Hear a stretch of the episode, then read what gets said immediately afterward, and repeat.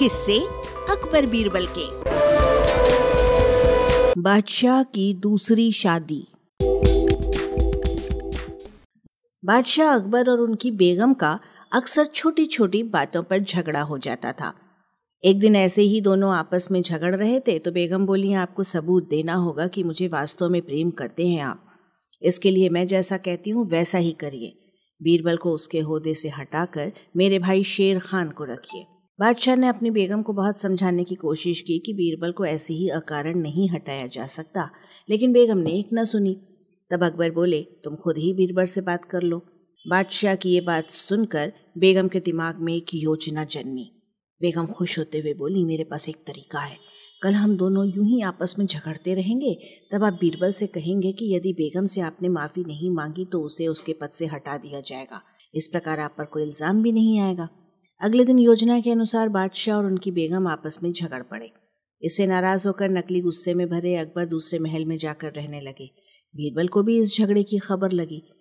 जब बीरबल बादशाह से मिलने गया तो वो बोले, बीरबल, बेगम को मुझसे माफ़ी मांगनी ही होगी, वरना तुम्हें अपनी कुर्सी से हाथ धोना होगा। एक बारगी तो बीरबल ये समझ ही न पाया कि बेगम यदि माफ़ी नहीं मांगती तो उसका क्या दोष है। बीरबल वहाँ से बाहर निकला और एक सैनिक को पास बुलाकर उसके कान में कुछ फुसफुसाया, फिर वो बेगम से बात करने जा पहुँचा। उसने ऐसा आभास दिया कि जैसे उनके झगड़े के बारे में कुछ वो जानता ही नहीं। कुछ देर बाद बीरबल की योजना अनुसार वो सैनिक भीतर प्रविष्ट हुआ और बोला, हुजूर, बादशाह सलामत का कहना है कि सब कुछ आपकी योजना अनुसार ही चल रहा है।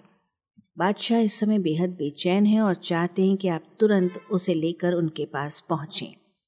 सुनते ही बीरबल तुरंत जाने को खड़ा हो गया। तब बेगम ने पूछा, बीरबल, माजरा क्या है? हमें भी तो कुछ पता चले। माफ़ी चाहूँगा बेगम साहिबा, बीरबल बोला। लेकिन मैं उस व्यक्ति के बारे में आपको नहीं बता सकता, कहकर वो चला गया। अब तो बेगम बहुत ही बेचैन और परेशान हो गई। उनके मन में बुरे बुरे विचार आने लगे। उन्हें लगा कि ज़रूर कुछ गलत होने जा रहा है।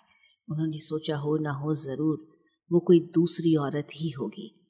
बादशाह शायद उनसे शादी करने वाले हैं।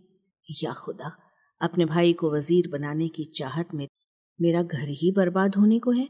वो तुरंत बादशाह के पास पहुँची और घुटनों के बल बैठकर रोने लगी। बादशाह बोले, क्या बात है, तुम इस तरह रो क्यों रही हो? आँखों में आँसू भरकर बेगम बोली, मुझे माफ़ कर दे, मैं गलती पर थी, लेकिन दोबारा शादी ना करें। बादशाह ये सुनकर हैरान रह गए। वो बोले, तुमसे किसने कहा कि मैं दूसरी शादी करने जा रहा हूँ? तब बेगम ने वो सब दोहरा दिया जो बीरबल ने कहा था। यह सुनकर अकबर ज़ोर से ठहाका लगाकर हँसते हुए बोले, बीरबल ने तुम्हें बुद्धू बनाया है। चतुराई में उसे हराना असंभव है। ये तो अब तुम अच्छी तरह समझ ही गई होगी हाँ कहती हुई बेगम मुस्कुरा दी वाचक स्वर संज्ञा टंडन। अरबा की प्रस्तुति।